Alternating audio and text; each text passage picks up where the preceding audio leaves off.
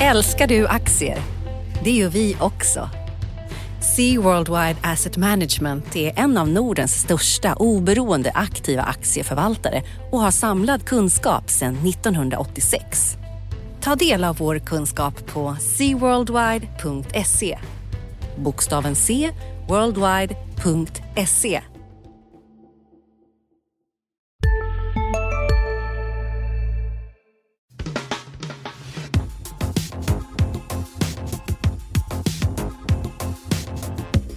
Analyspodden från Dagens Industri.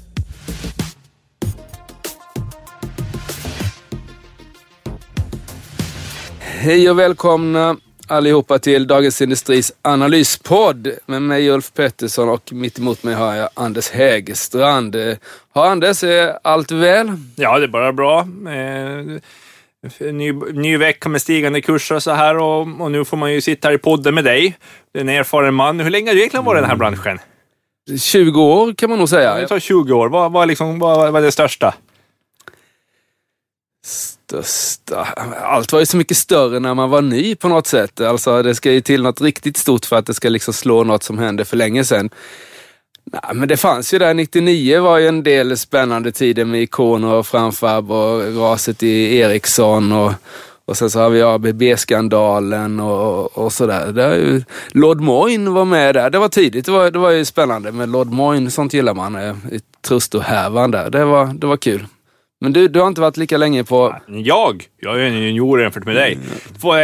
Jag brukar säga att jag började 2006. Ja. Men det var ett jäkligt, ursäkta språket, det var ett väldigt bra år att börja. Jaha, det för, det, kommer... för det är så stor prägel på det vi ser idag. 2006 började Gardell köpa in sig i Volvo kommer ihåg när man fick ringa Gardell och fråga om Volvo, där Volvo köpte man första gången. Mm. Och 2006 så började hela den här upprullningen också i lastbilssektorn med Emma Ens bud på Scania och det är ju någon, en, en eh, såpopera som pågår fortfarande hur de ska slå sam, eh, samman de här två lastbilsbolagen, Emma En och Scania. Men 2006 då så la ju Håkan Samuelsson, Volvo PVs nuvarande VD, bud på Scania och Östling var ju i uppror.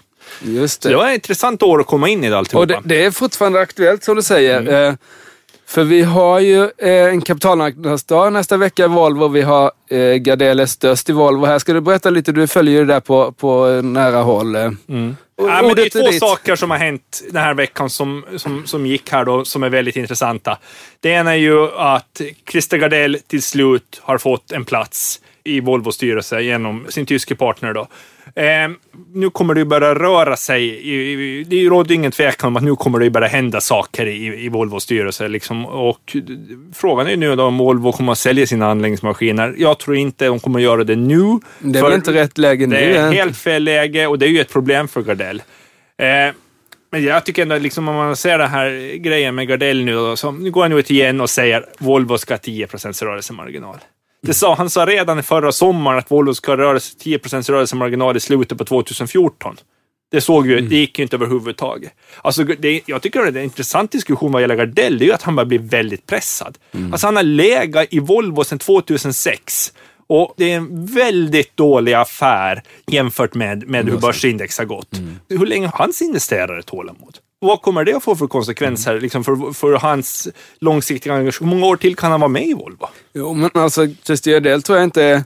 Han är kanske pressad i, i Volvo-affären eller är väldigt otålig där kan man väl säga. Men han har gjort väldigt bra affärer vid sidan där, så jag tror att hans investerare är väldigt nöjda. När jag träffade honom senast, det var väl 11 eller 12 då, 2011 Aha. eller 2012, så 50 miljarder i förvaltat kapital och har gjort väldigt bra ifrån sig. Så jag tror inte han är... Men Volvo är ändå hans mest prestigefyllda investering. I, i det kommer, ja, vi, det kommer vi inte ifrån. Det är en stor investering. Absolut, han är största ägare i ett av, det brukar ju vara liksom själva sinnebilden av svensk näringsliv, Volvo. Så det är klart att det är en mycket viktig investering. Och då blir ju min slutsats att det, det, finns en risk nu när han går in i styrelsen, alltså han, det, eller det som man kan oroa sig för lite, det är att han blir är så pressad att det nu kommer att hända allt för mycket saker allt för snabbt i Volvo. Ja. För, för även om Volvo har problem för att de har gjort för många förvärv under Leif Johanssons tid och det tar lång tid och det är väldigt mycket svårare mm. än man har förstått att, att, att sy ihop hela den här koncernen till att vara effektiv och samarbeta och utnyttja alla synergier så, mm. så måste det ju vara tålamod nu. Alltså det, nu ska man, det är ju farligt om man går in och gör för stora hugg och till exempel bara säljer iväg anläggningsmaskiner för sakens skull. Mm. Ja, det är spännande. Men vad, vad, Och du ska ju ner och träffa Volvo-ledningen här i nästa vecka är det kapitalmarknadsdag. Mm.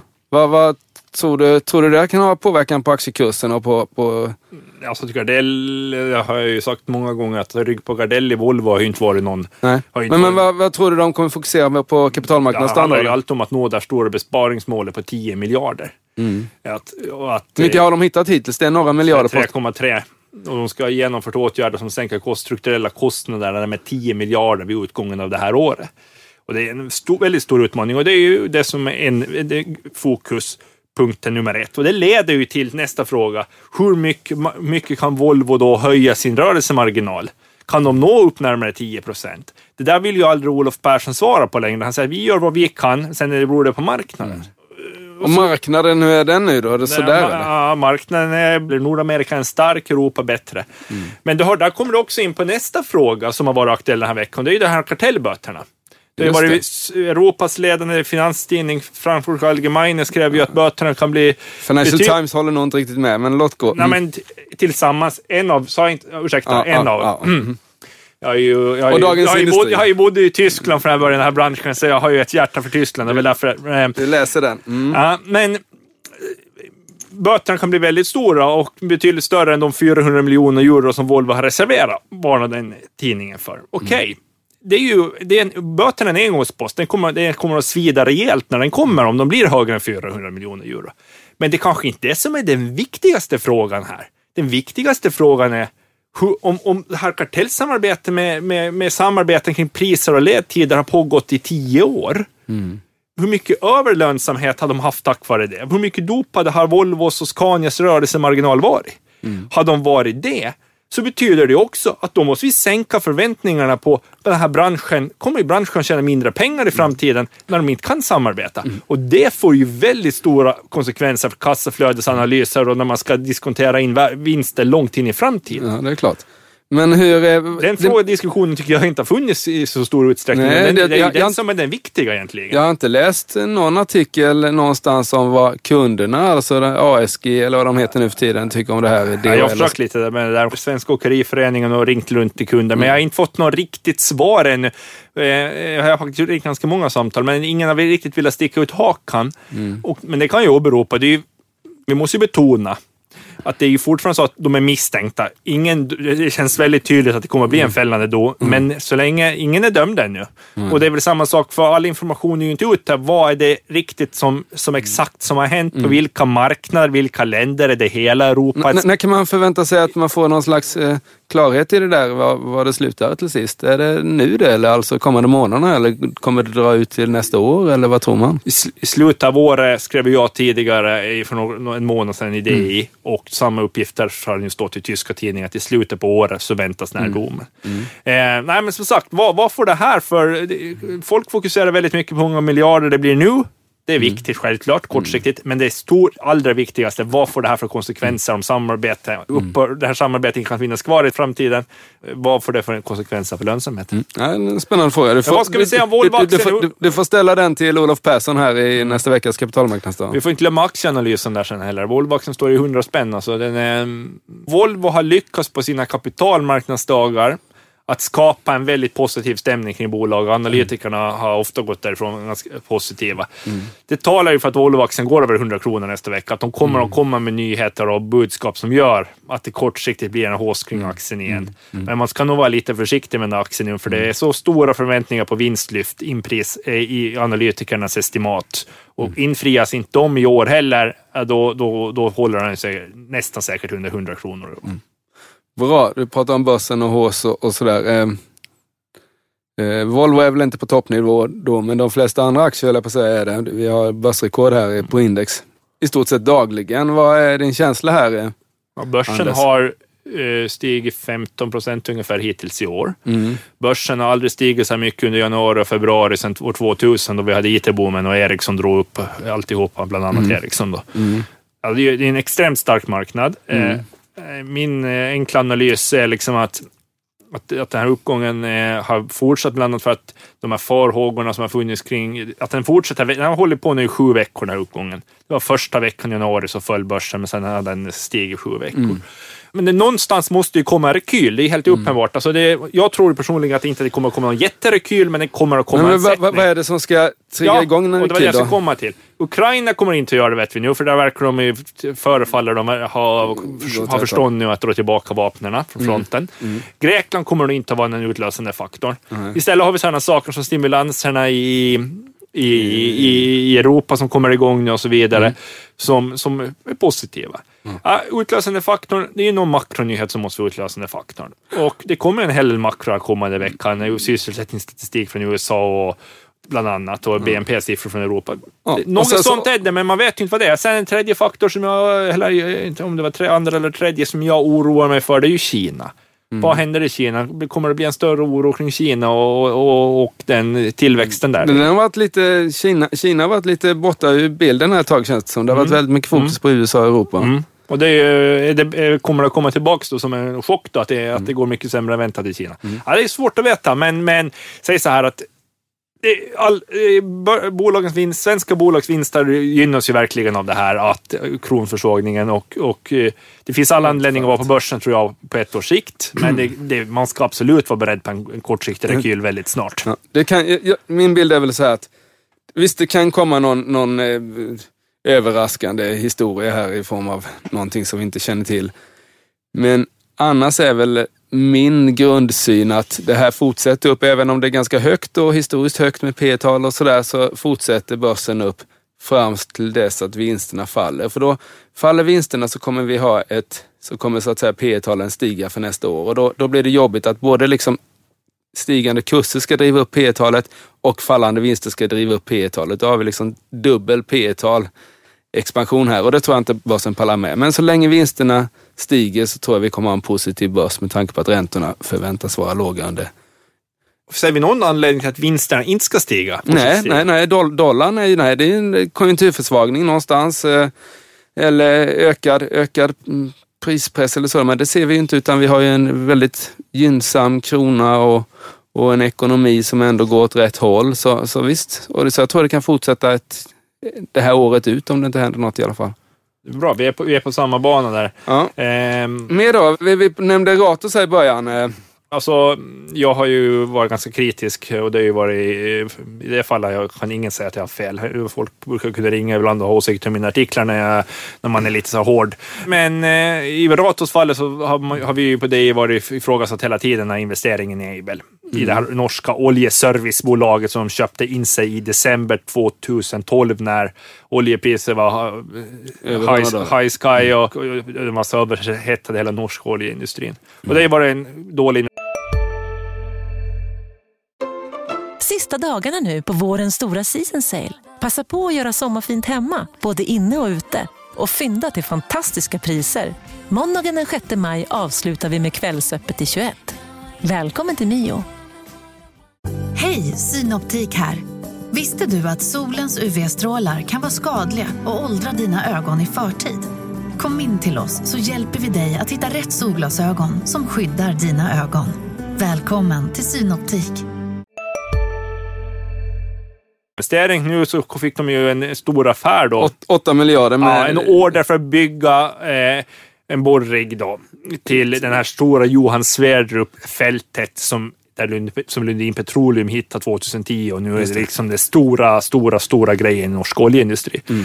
Det var en jättestor affär, men det intressanta här är ju att Aibel, Ratos bolag som Ratos äger eh, 32 procent av mm. och Sjätte AP-fonden äger 18 procent av då sedan mm. affären 2012. Så det bolaget, de ska ju hålla på med eh, service och underhåll av, av borriggar och, och, och plattformar och, och, mm. i norska Nordsjön och framförallt. Då. De ska inte, byggdelen har ju alltid varit en liten del. Mm. Och byggdelen har också en mindre marginal än service och underhåll, vilket mm. är normalt. Mm. Och att, så min slutsats är ändå att visst, det var bra att de fick den affären, för annars skulle man ha sagt upp mer folk, Eiben. Mm. Men det är ju ingenting som förändrar bilden av att Ratos har gjort en eh, en väldigt eh, dålig, fortsatt gjort en väldigt dålig affär som köper in sig i Abe. Mm. Hur ska man räkna då? 8 miljarder sa du. Man har 5% marginal på det där. Det är 400... Ja, har man 5 procent? Ja, jag är väldigt... Säg 400, alltså, 400 miljoner. Kvarner liksom, det måste vara sån... Tänk, tänk, tänk dig så här. Kvarner är bekämpar om det här. Det är, alla vet att det sektorn är på väg ner. Det är otroligt oroligt. Ja, och vad händer? Able får den. Samma dag som Able går ut med det, går ut kvar ut och säger att vi måste säga upp folk och göra ne fortsatta nedskärningar. Mm. Om båda bolagen har varit i de lägen att man vet att det varit nedskärningar eller den här affären, mm. då har man nog varit beredd att gå väldigt långt och tumma på, på lönsamheten i affären. Mm. Alltså. Säg 3 procent då. Då, är, då, då gör de 250 miljoner på de där 8 miljarderna då i, i vinst. Och så ägde Ratos 30 procent av det. Det är 100 miljoner till, till Ratos indirekt. Plus lite till då för att man är med i matchen, kanske lite längre fram. Men inte mer. Och det är bara någon procent ja, av, av ja. börsvärdet av eh, Nej, det där, nej, alltså jag, jag, eh, det, där, där, vänder inte, det, där förändrar inte bilden av Abel. Och, och I min värld, det, det kan man ha olika åsikter om, så gör ju den här affären, det, det, det, liksom, det, man blir ju fundersam kring hela, hela liksom ja, bolaget och deras kan... förmåga att göra affärer. Liksom. Tycker ja. du att det är rätt? Eller, eller, eller, ja, jag tycker det kan vara lite hårt. Alltså det är ju ändå så dålig. Jag har ju sett satt sälj på dem då för att den är lite för högt värderad, men jag tycker inte de missköter sig katastrofalt där borta på Drottninggatan. Utan, eh, ja, det har ju varit ett svårt läge för många, men de, jag menar om du tar Inwido så var det många som kritiserade den där, men de kom in med en jättebra rapport, som första rapporten som börsnoterat bolag här. De borde egentligen behållit det ytterligare ett år, tycker man. Eh, och sådär, det är klart, ska de sälja SF-biograferna då? Jag tycker den är lite dyr fortfarande, Ratos, men det är inte, jag ser inte, det är liksom inget hål på något sätt, inget svart hål eller så. Ja, men blir inte lite som med, alltså notera Lindab när det var värsta börshåsen 2006. Det enda gången de lyckas komma ut och göra bra affärer, det är när de kan slänga iväg bolag när allting är liksom superhåsat. Jo, men i, man måste ju, man, man, i video slängde de ju inte ut på någon, de, den har väl dragit 40 procent sen. Ja, men det var ju ändå ett klimat, de hade ju stöd av klimatet. Jo, men de, det var ju inte så att de liksom dumpade något dåligt på börsen här. Inte hittills i alla fall så har det ju faktiskt varit en väldigt bra affär för de som köpte av Ratos. Ska man säga någonting till Ratos nackdel var det att de sålde lite billigt i, i det här här fallet. Jag vet om mm. Campbell sa att de sålde dyrt. Så mm. visade sig att det blev ganska billigt. Så du tycker, du, hur är det nu? Alltså, du ska köpa Ratos? Du är beredd att köpa nej, Ratos? Köper, den har ju gått upp en del här. Jag, jag, nej, jag köper inte Ratos nu. Vad är det? På 65 spänn eller något sånt? Nej, det gör jag inte. Jag, det finns...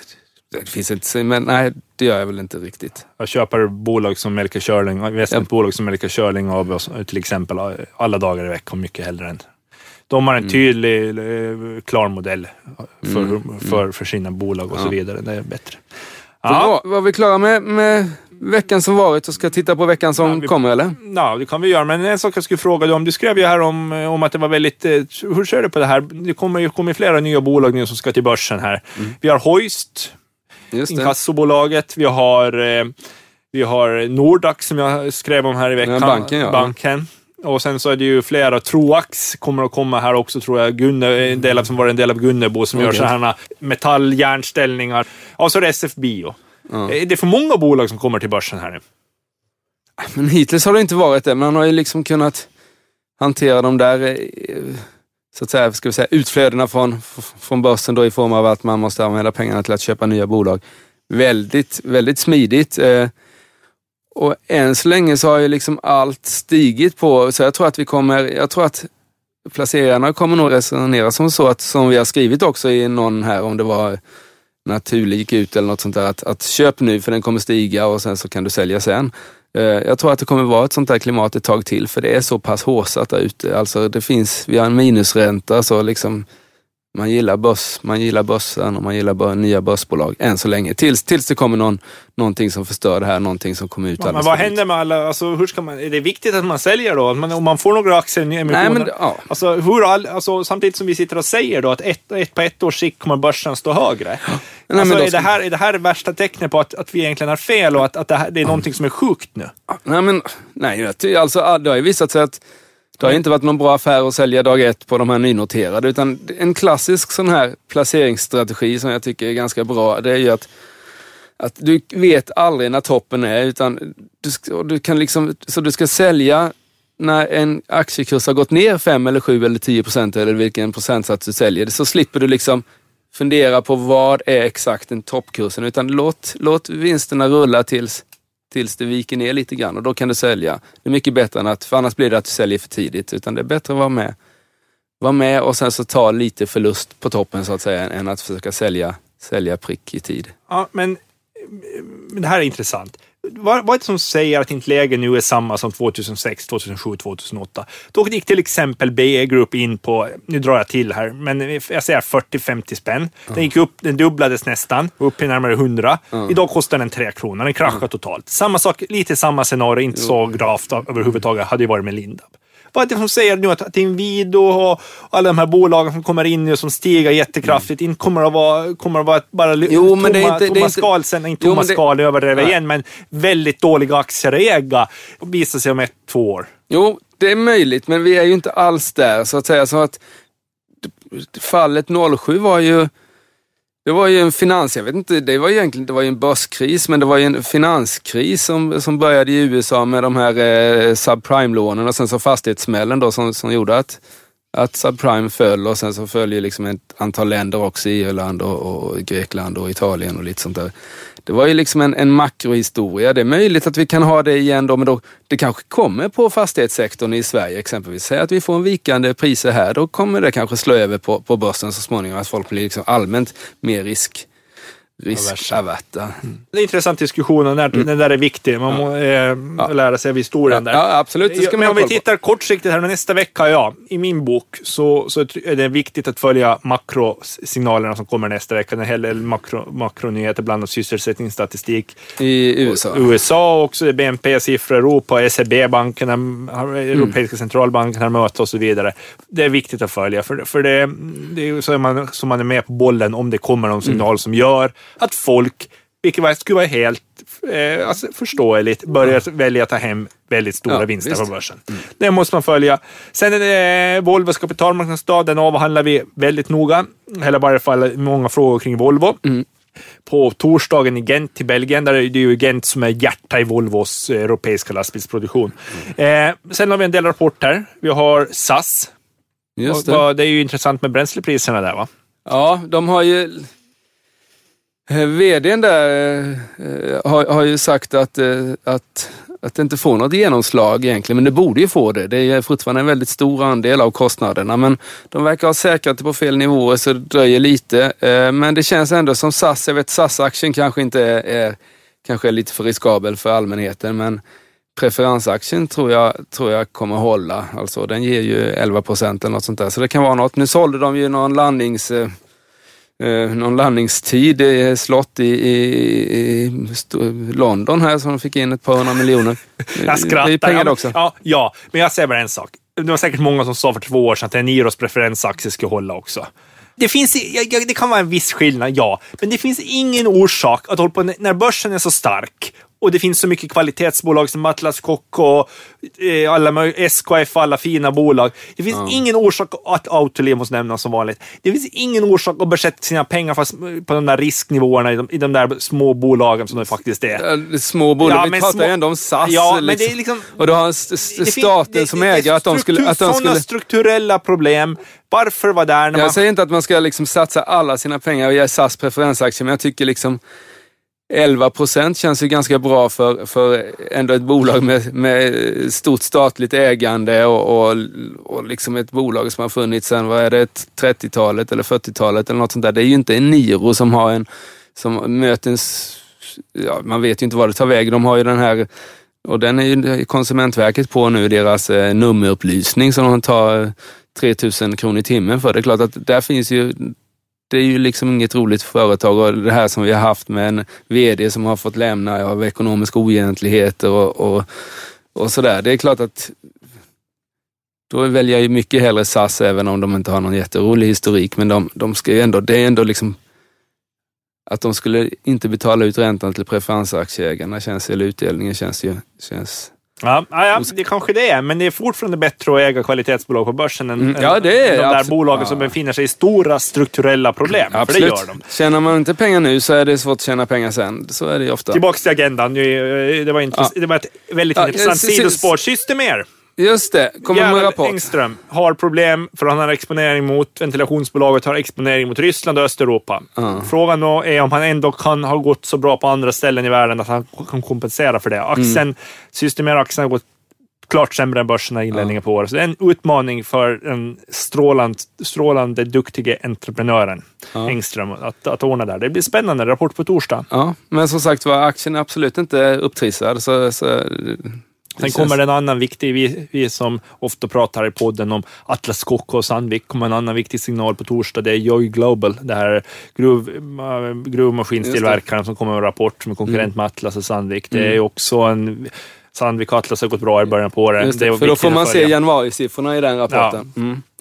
Ja, det är intressant. Bra! Du, vi har pratat eh, länge, jättelänge, mer längre än vad vi brukar göra, så det kanske är dags att stänga, stänga för idag då. Men något sista ord innan du... Nej, men Eh, det gäller att följa noga nu. Vi tror, att, vi tror att börsen är bra äga på ett års sikt, men det gäller att följa det noga vad som händer nu, för det kommer att komma en kortsiktig rekyl. Det, det, det behöver inte betyda att man ska sälja dem, men det gäller att följa noga.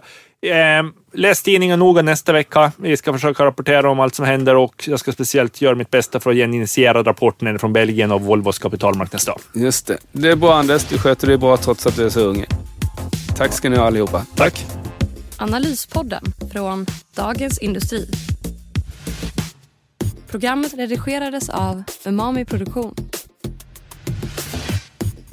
Ansvarig utgivare Peter Fellman.